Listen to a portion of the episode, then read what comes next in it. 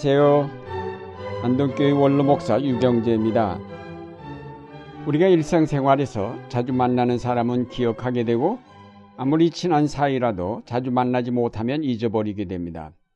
그러나 특별한 관계에 있는 사람들끼리는 그렇지 않습니다. 가령 부모와 자식이 아무리 멀리 떨어져 있어도 또 아무리 오래 만나지 못해도 잊어버리는 법은 없습니다. 하나님과 이스라엘의 관계는 특별한 관계였습니다. 이스라엘은 하나님만을 섬기고 사랑하기로 계약을 맺었습니다. 그러나 이스라엘은 자주 하나님을 잊어버리고 떠났습니다. 그러나 하나님은 항상 저들을 기억하시고 저들이 돌아오기를 기다리곤 하셨습니다. 이스라엘이 바벨론의 포로가 되어 50년을 살았습니다. 이 포로 생활은 저들에게 너무나도 긴 고난의 기간이었습니다. 저들은 하나님이 자기들을 잊으신 것이 아닌지 의심하기 시작하였습니다. 그때에 하나님께서 예언자를 통하여 저들을 항상 기억하고 계실 뿐 아니라 저들의 새로운 미래를 준비하고 계심을 알려주셨습니다. 이스라엘 자손들은 긴 고난의 터널을 지나면서 부르짖었습니다. 여호와께서 나를 버리시며 주께서 나를 잊으셨다. 오늘도 많은 사람이 고난 가운데서 이렇게 부르짖고 있습니다. 파도처럼 연거푸 밀려오는 고난으로 말미암아 절망하며 울부짖습니다. 하나님 왜 내게 이런 시련을 주시나이까? 하나님 왜 나를 돌아보지 아니하시나이까? 하나님은 나를 잊으셨습니까? 이런 울부짖음에도 하나님께서 응답하지 아니하실 때 우리는 더욱 큰 고통을 맛보게 됩니다. 그래서 하나님이 우리를 잊으셨다 혹은 하나님은 주무신다 심지어는 하나님은 죽었다까지 말하게 됩니다.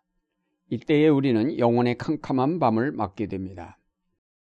이것은 개인적인 고난뿐만 아니라 사회적으로 만나는 어두운 밤의 경우에도 마찬가지입니다. 우리는 이제나 저제나 이 밤의 역사가 끝나고 새벽이 동토올까 하고 눈이 빠지게 기다리지만 왜 이렇게 이 밤은 긴지 알 수 없습니다. 기다리다 지친 사람들이 하나님을 원망하고 하나님이 우리를 버리셨다고 생각하게 됩니다.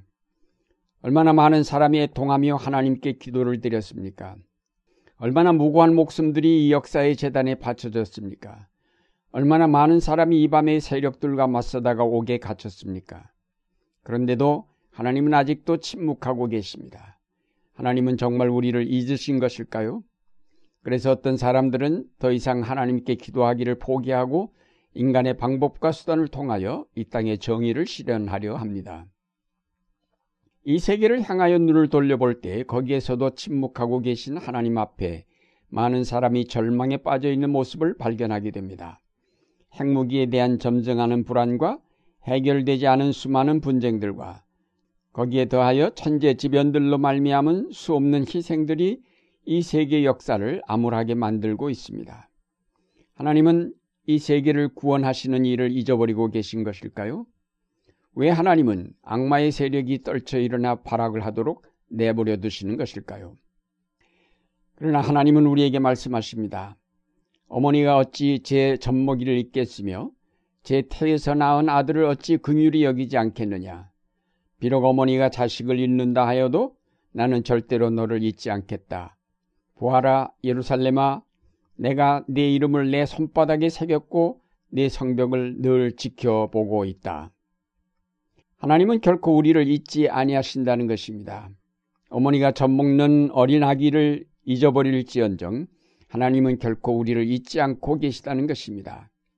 하나님과 이스라엘, 하나님과 우리 인간의 관계는 어머니와 자식 관계보다도 더 긴밀한 관계임을 뜻합니다. 우리가 이런 관계를 올바로 알지 못함이 문제입니다. 그것은 자식이 어버이 심정을 잘 알지 못하는 것과 같습니다. 우리는 언제나 하나님을 필요로 한 때나 찾고 저 멀리 계시는 분이요. 나와는 그렇게 가깝게 계신 분이라고 생각지 않습니다. 여기에 문제가 있습니다. 하나님을 친밀하게 느끼지 못하는 우리의 의식 속에는 가능하면 그 하나님에게서 멀리 떠나고자 하는 잠재의식이 작용합니다. 우리의 일상생활을 돌아볼 때 결국 우리가 하나님을 기억할 때보다는 잊어버리고 살 때가 대부분입니다.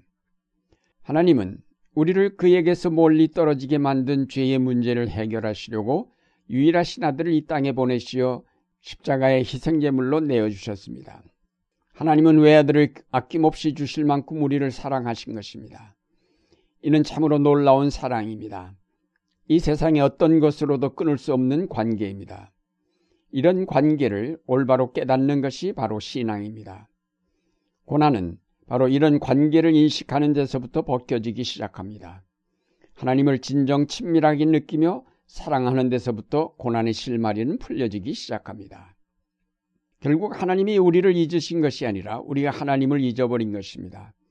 탕자가 돼지 우리에서 굶어 죽게 되어서야 비로소 아버지 집을 생각했던 것처럼 우리는 항상 하나님을 잊어버리고 있다가 고난을 당할 때야 비로소 하나님을 기억하고 그에게 부르짖게 됩니다. 하나님이 우리를 버리신 것이 아니라 우리 스스로가 하나님을 버리고 떠난 것입니다. 우리가 태어나고 그로 말미암아 생명을 받아 누리며 그로 말미암아 미래의 삶을 보장받는 그 하나님을 우리가 떠남으로 우리의 삶은 메마르고 고달플 수밖에 없습니다. 우리가 하나님을 잊어버리고 아무리 무엇을 먹을까 무엇을 입을까 걱정을 하여도 그 모두가 헛된 수고일 뿐입니다. 이제 우리는 하나님을 다시 기억하여야 하겠습니다. 하나님을 사랑하여야 하겠습니다. 진심으로 하나님께 돌아가야 합니다. 날마다 하나님을 찬양하고 그에게 기도를 드립시다. 가만히 눈을 감고 그를 명상합시다. 분주한 나의 삶에서 돌이켜 조용히 하나님의 역사를 바라봅시다. 우리가 조용히 자신을 돌아보면 하나님이 가만히 계신 것이 아니라 얼마나 놀라운 사랑으로 크게 역사하고 계신가를 보게 될 것입니다. 너무 내 일에만 열중하느라 우리는 하나님이 일하시는 것을 보지 못하였습니다. 하나님이 잠잠하고 계시다고 느끼는 것은 우리의 소리가 너무 크기 때문입니다.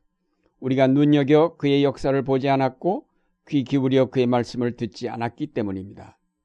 그는 언제나 가늘고 작은 소리로 말씀하시기 때문에 우리가 분주한 삶에서 물러나 조용히 귀를 기울이지 아니할 것 같으면 들을 수 없습니다. 이제 우리에게 고난이 올 때에 조용히 하나님 앞에 나아가 그가 우리에게 하시는 말씀을 귀 기울여 들읍시다. 욥이 고난 당할 때에 친구들과 더불어 자기의 의의를 앞세우며 논쟁을 하였지만 결국 그가 뒤로 물러나 조용히 하나님의 말씀에 귀를 기울였을 때 비로소 그는 깨닫게 되고 자기의 무지와 죄를 회개하며 하나님을 다시 뵙게 되었습니다. 하나님은 욥이 고난 중에 있을 때에도 그를 기억하시며 그를 위하여 일하고 계셨던 것입니다. 하나님은 우리가 그를 잊어버리고 자기 뜻대로 행할 때도 우리를 기억하시며 일하고 계십니다. 사랑하고 계신 것입니다. 우리가 손바닥에 하나님을 새겨 그를 기억하여야 할 텐데 오히려 하나님께서 그의 손바닥에 우리를 새겨 기억하고 계십니다.